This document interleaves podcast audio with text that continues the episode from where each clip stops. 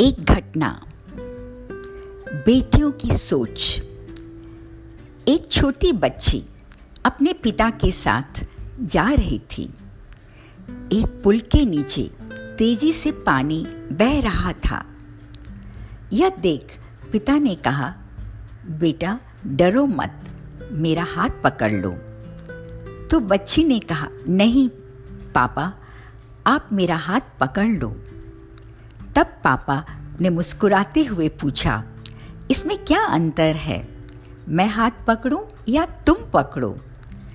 तब बच्ची बोली अचानक कुछ हो जाए तो मैं शायद आपका हाथ छोड़ दूँ, लेकिन अगर आप मेरा हाथ पकड़ेंगे तो चाहे कुछ भी हो जाए आप कभी नहीं हाथ छोड़ेंगे।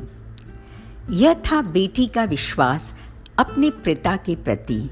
सब बेटियों की सोच यही होती है कि पिता कभी उनको हाथ नहीं छोड़ेंगे।